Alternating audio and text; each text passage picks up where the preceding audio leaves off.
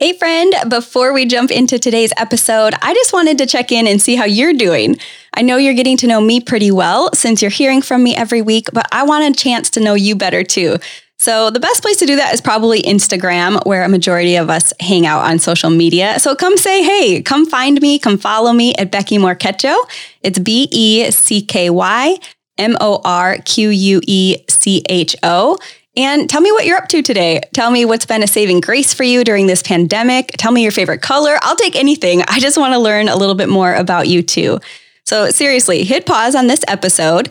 Send me a message so I know who you are, what you're up to, what you're into, and then head back over and listen in to this week's episode.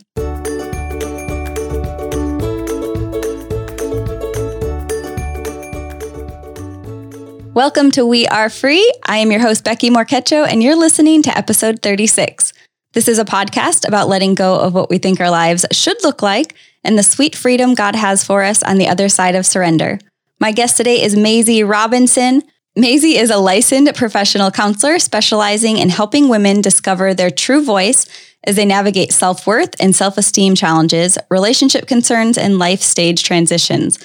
Maisie also speaks at workshops on topics such as anxiety, healing, healthy relationships, personal growth, and purposeful living. She is a certified Daring Way facilitator, presenting on the research and methodology of Dr. Brene Brown to individuals and groups. And she is also the founder and director of Cultivate, a counseling center and community in Atlanta, where she lives with her husband and two sons. Welcome, Maisie. Oh, thank you so much for having me. It's great to be here. Yeah, I'm excited to have a, a, therapist, a counselor on with us. Yes, yes. I promise I will not make this into my own therapy session, but I'm pretty sure I'm going to learn a thing or two today. I'm excited to chat with you just about um, stress and disappointment. Those are two yeah. things that I feel like are very relevant right now in this season that we're living in. However, um, they're not new to anybody. Like those things right. have been around and they're going to be around after COVID. You know, this odd season sort of leaves us. Yeah. Um, but I'm excited to dive in because I know for myself and just a lot of my friends and women, like stress is something that affects all of us in different ways. Mm-hmm. And regardless of our personality types or strength or weakness or whatever, how we process it, like we all, it's there for all of us and it might look different. Yeah um, but it's there. Um, so, can you first just tell us a little bit about what stress does to us, like to our mind, our body, our our soul, all of it? Yeah, yeah, that's a great question. And thank you again for, for having me. I'm so excited to chat with you today. So I completely agree with you. Um, whether we're living in a global pandemic or not, stress is a part of our lives. Um, it's a big part of uh, some of our lives. And so one of the things that I have found just in my own personal life in working with clients is it's helpful to understand what stress is, mm-hmm. um, what it isn't. And and just really unpacking the the topic of stress. And so I think the first place we have to start is our brain. And so if you think about our brain, our brain, its one function in life is to keep us alive. That that's its job in the body, right? Stomach's job is to digest food, brain's job is to keep us alive. Yeah. And so, since that is the brain's job, that means that our brains are constantly assessing our environment to see if we are okay if we are in danger. And the thing about it is, our brains really see danger as a black and white thing. You're either okay or you're in danger.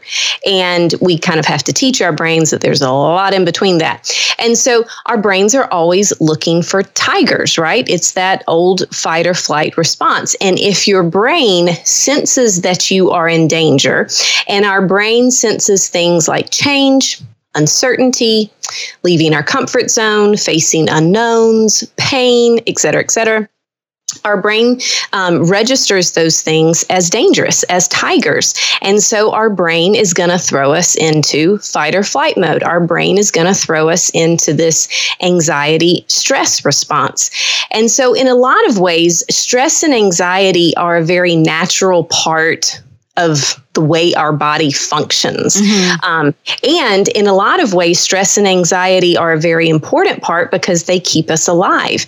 You know, if, for if I went and stood on the roof of a building and looked over and thought, I can fly, yeah, I can fly, then uh, problems would happen, right? Yeah. But when I go stand on the roof of a building and I look over the edge, that that stress response, that anxiety response is going to kick in, and my brain's going to be like, "Whoa, whoa, whoa! This is dangerous. You do not need to do this." And so, I think it's just helpful to understand kind of what stress and anxiety are because we tend to think they're so bad. Yeah. Um, but but the way that I like to look at it is sometimes our stress and anxiety are trying to keep us small. They're trying to keep us in that comfort zone, which is something we want to look at. And sometimes they're actually trying to protect us. And we want to be able to discern that difference in our stress and anxiety response. When is this protection? And when is this fear and trying to keep myself small? So, what happens when we get thrown into this stress response? Now I'm finally getting to your No, this is so good. It's so good to hear that background, though. I love it. Keep going. Um, and so what happens lots of things immediately begin to happen in our body. And again it's it's all connected to this fight or flight response. So adrenaline starts coursing through your veins right? Because you got to fight the tiger you got to run from the tiger. Um, your breathing gets quicker because you got to have that oxygen to fight the tiger or run from the tiger. Um, your blood sugar increases your blood pressure increases your stomach stops digesting food normally. Because think about it if your brain thinks you need to fight mm-hmm. or you need to run, your body doesn't need to waste energy digesting that hamburger. Your you body's busy doing other things. That's right. You got to conserve that energy. Um, our pupils begin to dilate. Um, our hair begins to stand up on our arms and on our legs, um, which is kind of an interesting thing. So, mm-hmm. physically, we have all of these responses. And then cognitively, our thinking changes when we are in this stress response. Uh, our memory, we struggle with our memory because again, think about it. If your brain thinks you're in danger and needs to run or or fight, you really don't need to remember what you did two weeks ago. Yeah. It's not relevant to the situation. Um, so we have trouble remembering things. We have trouble making long term decisions. It affects everything. We, yeah, it affects everything because we're so focused on the present and on survival. And then emotionally, um, I think it's also helpful to understand how it impacts our emotions because I think for a lot of people, they think, oh, I'm stress will manifest as stress. Anxiety will manifest as me being anxious.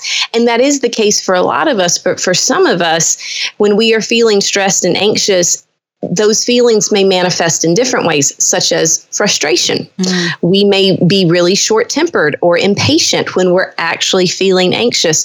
Uh, we may get really quiet and withdrawn and sad when we're actually feeling stressed and anxious.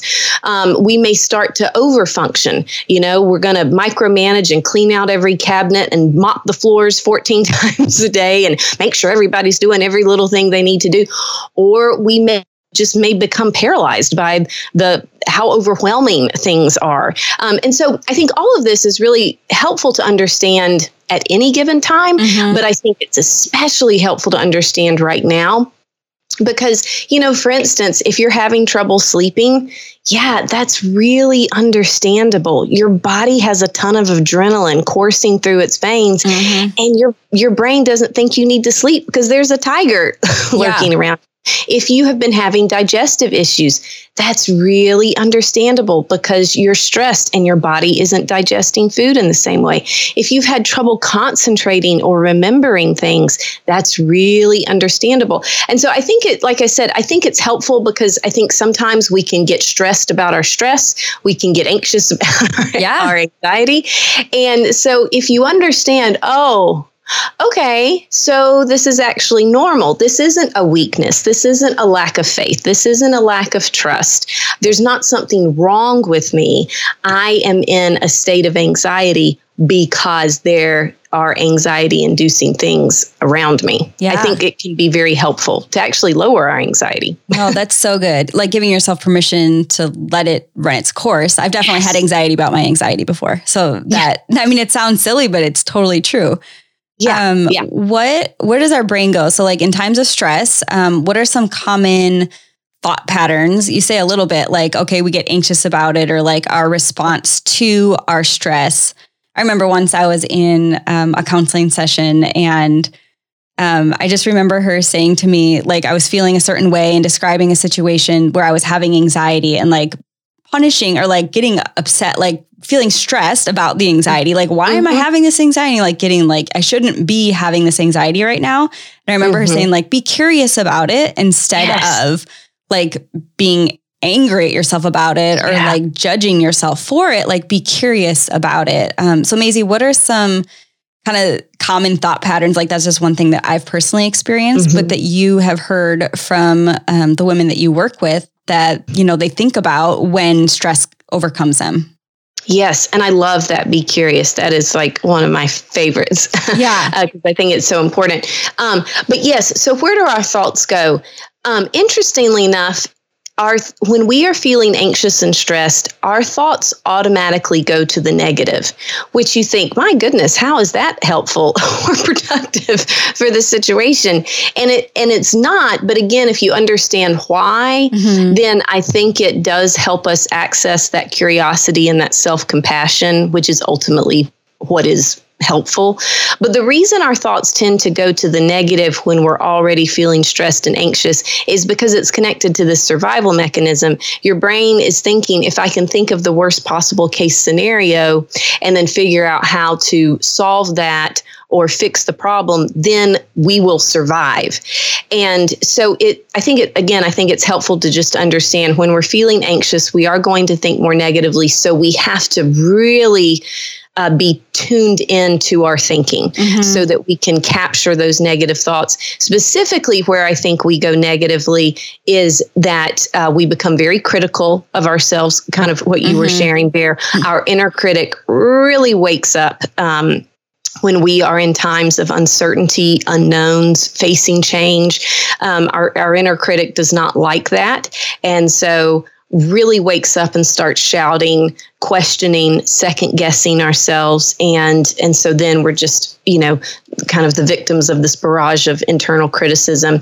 Um, we we also have a tendency to do a lot of shoulding. Mm. I should be doing mm-hmm. that. I shouldn't be doing this. That person over there is doing X, Y, and Z. I should be doing X, Y, and Z. And so then also pulling in that comparison and comparing never leaves us feeling positive, mm-hmm. right?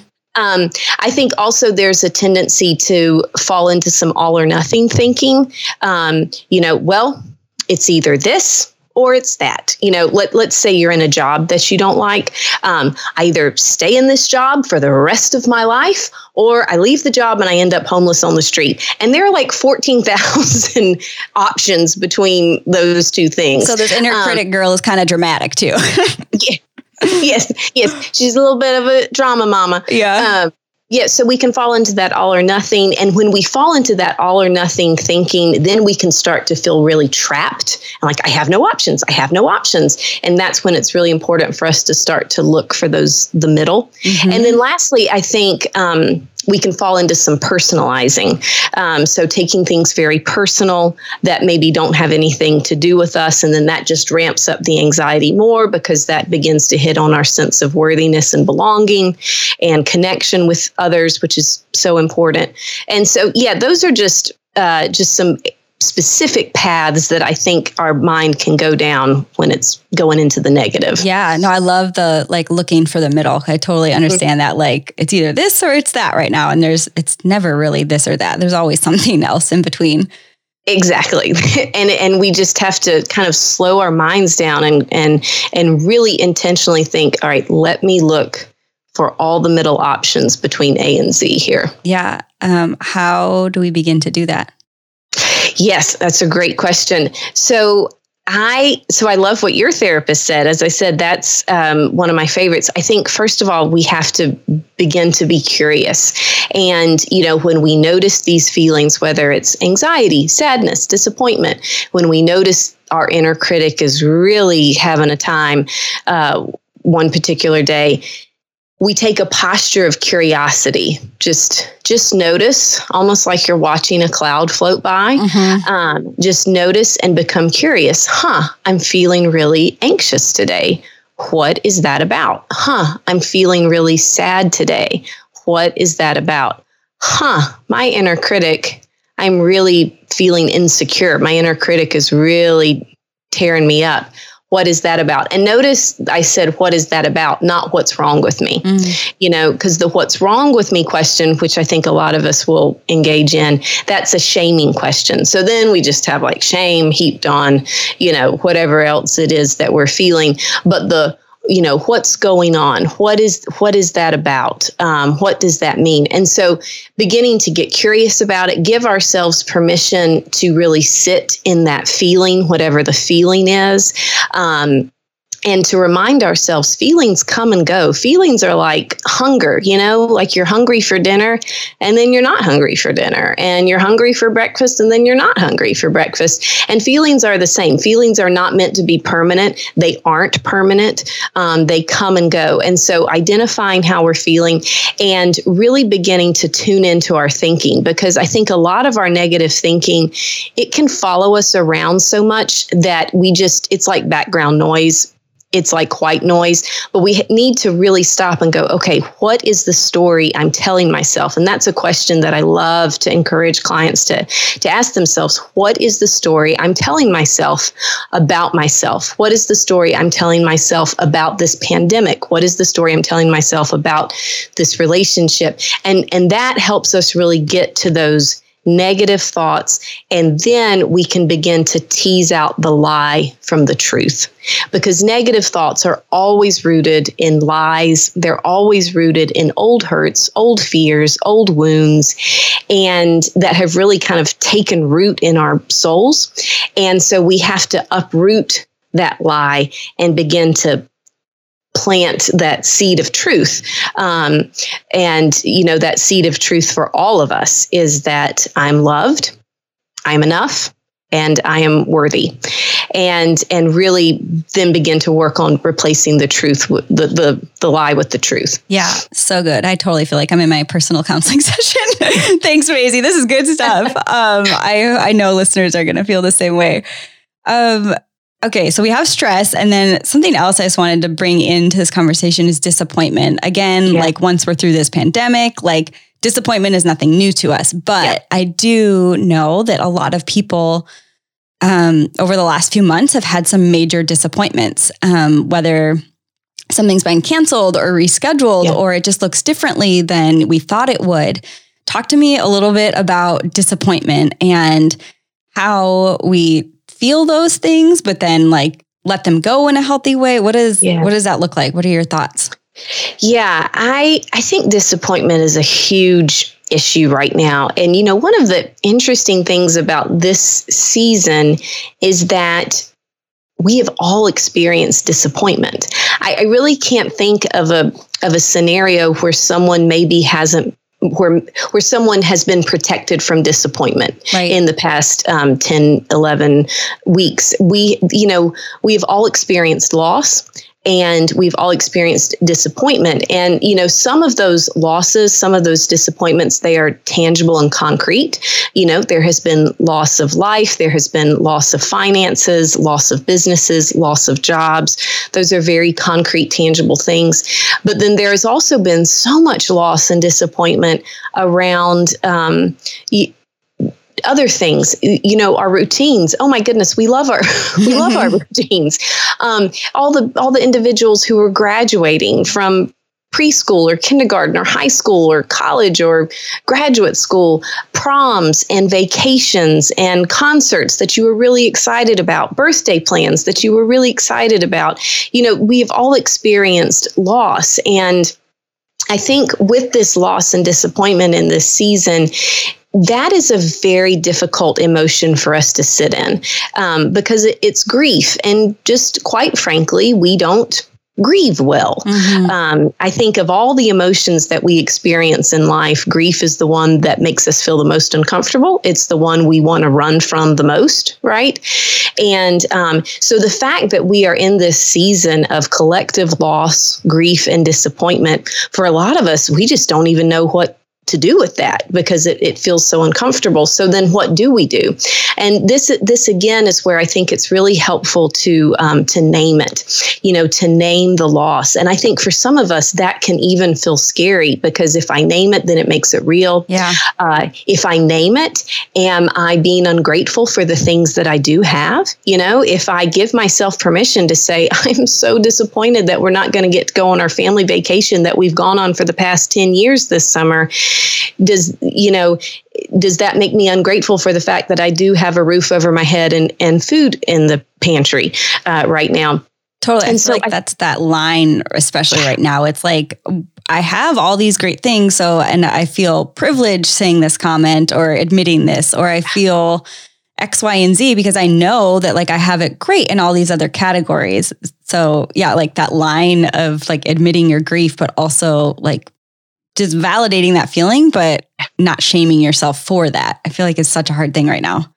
It is, and I think you just you just nailed the the challenge there, and and also kind of the solution in a way. We have to name it. We have to give ourselves permission to name it, and and give ourselves self compassion for that loss. Because yes, our losses are gonna all look different, but they're all significant because to our hearts, to our minds, to our souls, it's still loss. You know, our minds and hearts, they don't categorize loss as big or little. It's just all loss. And so, yes, on the surface, on paper, some of our losses might be different, but to our hearts, it's it's loss and it's significant. So, yes, naming the loss, validating our feelings, giving ourselves permission to feel that sadness about it without shaming ourselves. You know, we can be sad about the vacation and we can be incredibly grateful for our house and our food and the fact that our family is safe and well. And just learning to live in that duality, I think, is super important always. But I think it's really important right now of living in the duality. You can be sad and disappointed and maybe even angry that some things have been taken or canceled or postponed. And you can feel grateful that you're healthy, that your family's healthy, that you still have your job, um, et cetera, et cetera. And just living in that place, I think, is is very important. Yeah. Um, let's say we haven't had any major disappointments right now, but disappointment exists all the time. Yeah. Um, maybe we just are living in a new normal. Like, mm-hmm. how do we healthfully live with you know mind body spirit in this like new normal we're creating whether we've had disappointments or loss or we've been stressed and we're on the other side like what do you feel is a good way to move forward in this time? And again, whether it's this global pandemic or whether it's another time of our life, like these are seasons we go in and out of. I feel like I've been in and out of them many times. So yeah. how how do we create that for ourselves and how do we just start to to live that way? Yes, and I think you're right. We we move in and out of seasons of disappointment. I do think that is what life the life our life path is. And so a couple of things I've, I've already mentioned but i think they do apply to this just giving ourselves permission to to name what has what is hard. Mm-hmm. i think that is always helpful.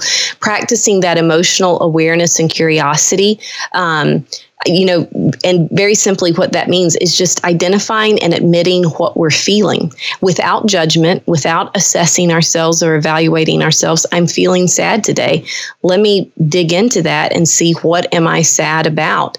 I think also sharing what is going on with us. You know, we have to feel it to heal it and and part of feeling it means sharing it and so having people in our lives that we can talk to that we can send a text or we can pick up the phone and just say oh i'm having a really sad day and i'm not even sure why but i'm just sad and to have that person on the other end give you that empathy and compassion oh i know i get it I get it. Sometimes we're sad and we don't even know why. Mm-hmm. So I think connection is a huge part in um, facing and, and healing our disappointments and our loss.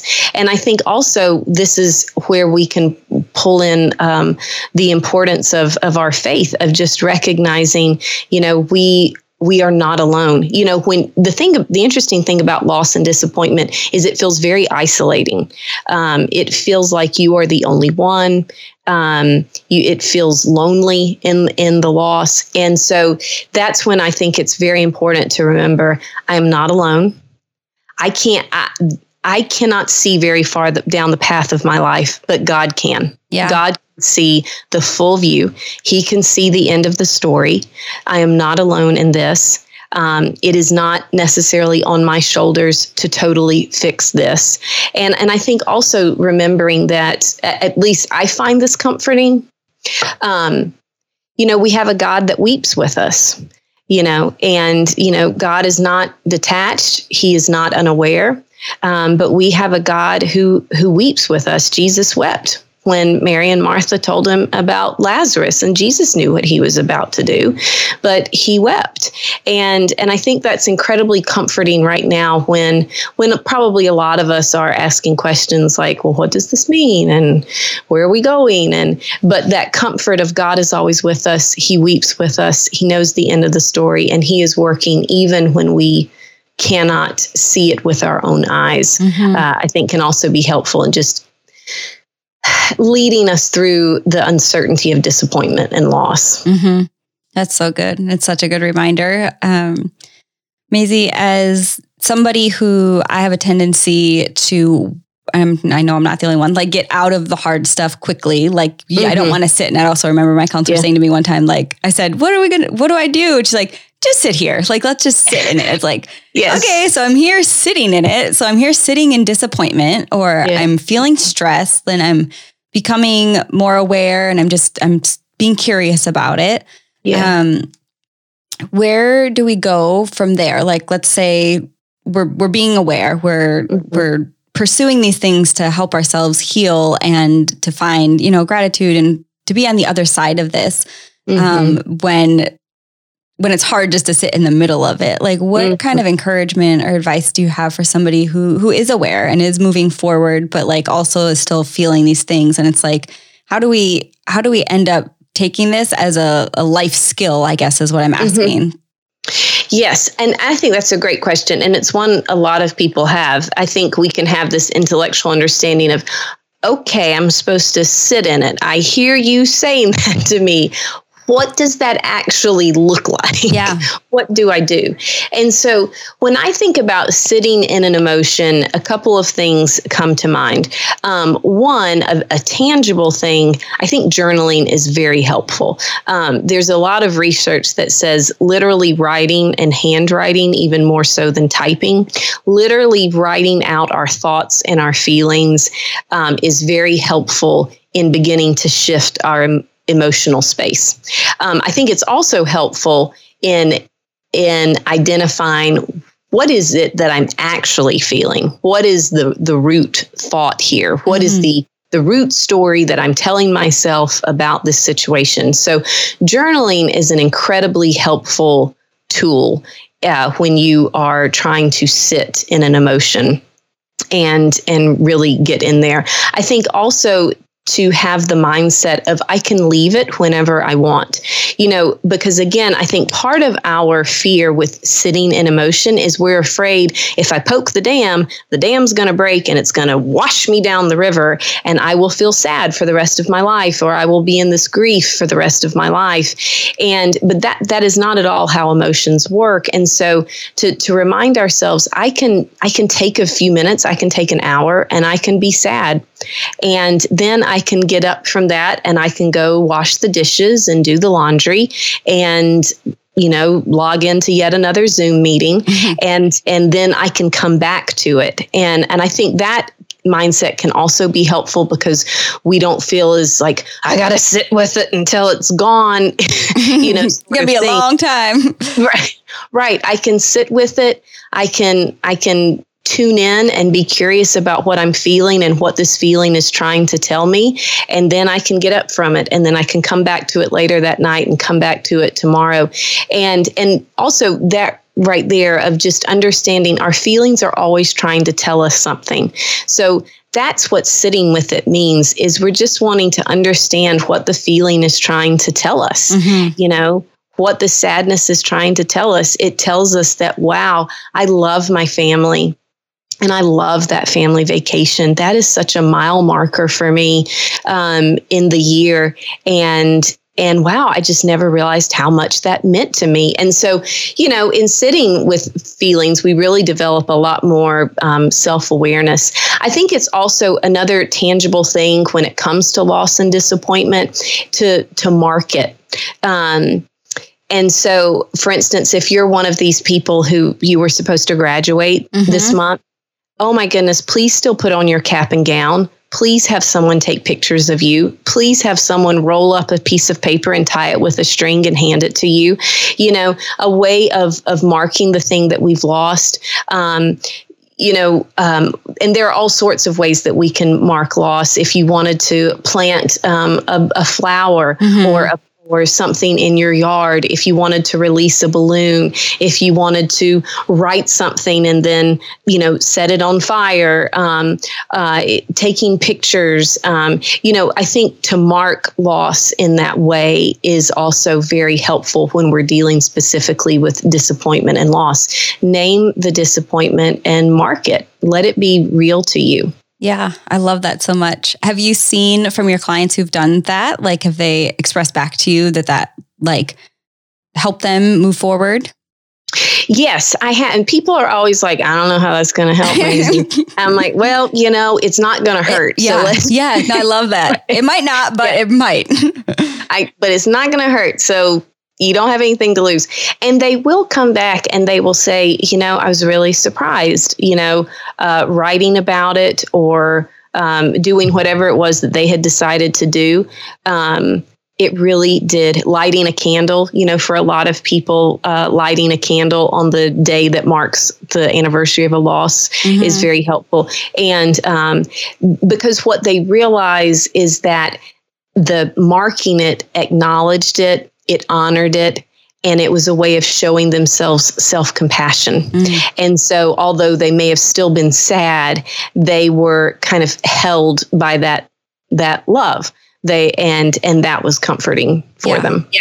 I love that. I think we all need more self compassion. Uh, yeah. Maisie, what, talk to me a little bit about self compassion and how we can do more of that. I need more of that. I know a lot of women listening definitely agree they need more too. Like, what are some things we can do? How do we retrain our brains to to include that or to respond that way or respond the way we're going to respond but then like default back to self-compassion yes and i i agree i think self-compassion is a huge thing and i tell you in in recent years it is something that i um, have really seen how much of a need there is for self compassion um, and how healing that is.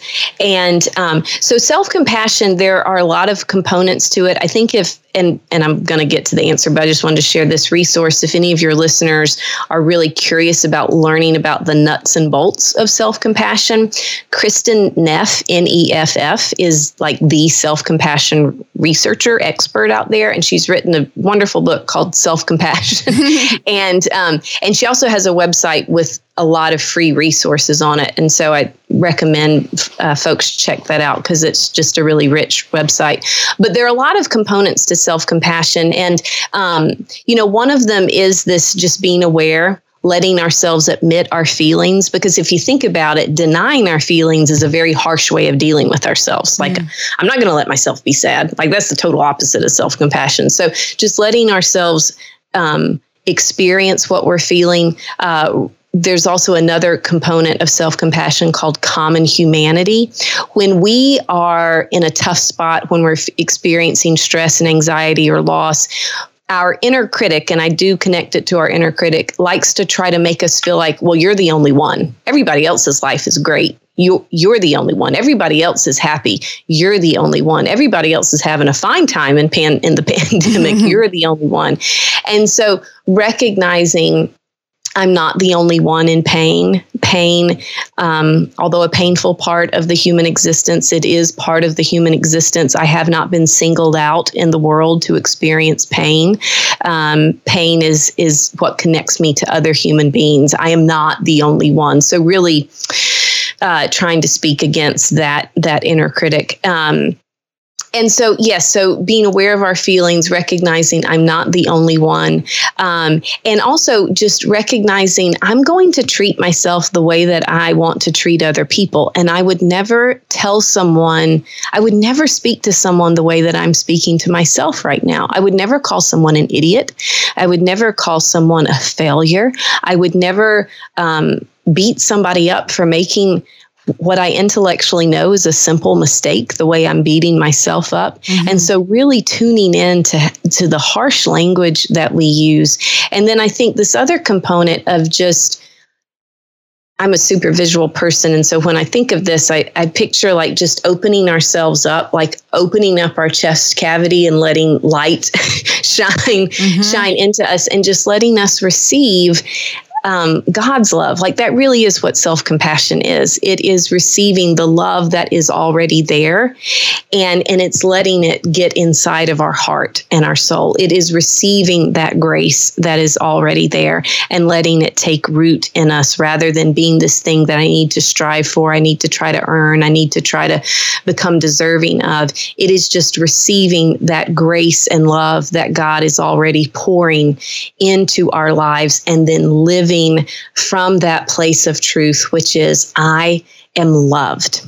I am loved no matter what I do, what I say, what I don't do, what I don't say. I am loved at the end of a day where I did everything on my to do list, and I am loved at the end of a day when I yelled at my kids and got nothing done. Like, I am loved, and that is unchanging and that is unshakable in my life. And I think that belief of I am loved is really the root of self compassion. Everything builds on there. If I believe I'm loved, I'm much more patient and tolerant with my feelings, right? Um, if I believe I'm loved, I'm much more patient when I make a mistake. Um, so that's kind of the root of it. Love that. That's so beautiful. And I love that illustration too of like letting that light in because. Mm-hmm it's so easy to not, you know, and to mm-hmm. criticize um, ourselves. Maisie, you you've been a therapist for how many years? I have been a therapist. This is my 14th year practicing. Okay. Yeah. So you have spoken with a lot of women. You have helped a lot yeah. of women. Um, but I'm curious on your own journey and all like the wisdom that you have. What do you feel um, in your own life? What do you feel that God has set you free from? Oh yeah, you know, I the very short answer is He has set me free from a lot, and um, f- this idea of um, you have been set free to be free um, from scripture that has been a big part of my life in adulthood. It's been a huge part of my life for the past seven years. And um, and he has really set me free from um, a lot of shame. Um, I'm a I'm a huge fan of Brene Brown. Her work has been life changing for mm-hmm. me, um, and she defines shame as the the feeling of not being enough and therefore fearing uh, disconnection and not belonging. And that fear of not being enough. And I mean, I could just give you the laundry list not being smart enough, not being capable enough, not being competent enough, not being a good enough therapist, not being smart enough and business savvy enough to start my own practice, um, not being kind enough, not, I mean, I mean, just the list goes on and on. I'm an Enneagram one. I don't know if you're okay. Me too, girl. Yeah, yeah right. So so I have a really loud inner, inner critic, Same, yeah. and um, really loud. And so just that of God setting me free from a lot of lies that I believed for a lot of years that kept me very small and safe, but small and confined. And, you know, um, just setting me free from that, helping me to see the truth, giving me the courage to believe the truth that. Um, uh, I am capable, I am good enough, I am smart enough, and I am those things, but I am those things because God works in me to make me those things. Like it's not all on me. It's not all on me to read all the books out there. It's not all on me to be, um, you know, the uh, the best private practice manager. You know, God is working in and through me, and if He has called me to something, He's not going to leave me alone on the journey to figure out the way to the destination. And so, yeah, just really being free of a lot of not enough and um, self criticism and stepping into that freedom freedom of living the life that God has created me to live. And that doesn't mean every day is a cakewalk and I hear this the the birds chirp every day, but there is that that underlying hope and assurance and truth that um, that I am loved and and I am worthy, and that isn't determined by me. Yeah, that was determined um, before I even took my first breath. Yeah. Um, so yeah. Thank you for sharing that. I can relate yeah. to a lot of that. Um, Maisie, tell us where people can follow along, what you're up to, get a little bit more wisdom, all these things. I felt like this was such a great conversation. I I feel encouraged and just reminded of so many truths. Um, if people want more Maisie, where where can they get it? Um, well, thank you. I've loved chatting with you. This has been a lot of fun for me. So, if you would like to follow me or see what I'm up to, you can check out my website, maisierobinson.com. Uh, you can also check out uh, my practice website, Cultivate's website, which is cultivateatlanta.com. There are a lot of wonderful free resources um, on our Cultivate website. You can also follow me on Instagram and Facebook the handle is Cultivate Atlanta. I post every day tips, resources, words of encouragement. Sometimes I try to be funny. Sometimes that works. Sometimes it doesn't. All um, of us. that's right. That's right. But yeah, Cultivate Atlanta on both Facebook and Instagram. I'm there all the time. So, um, so yes, that that is where you can find me. Awesome. Thank you so much for joining us, Maisie. It's seriously been um, just a gift to hear what you've learned and what you know and what you have to share with the world. Oh, well, thank you. Thank you so much for having me. This has been great. I really appreciate it. Again, don't forget to check out the show notes where we have all of the info and links and resources we talked about in the show. You can go to beckymorquecho.com, B E C K Y M O R Q U E C H com. Thanks for listening in.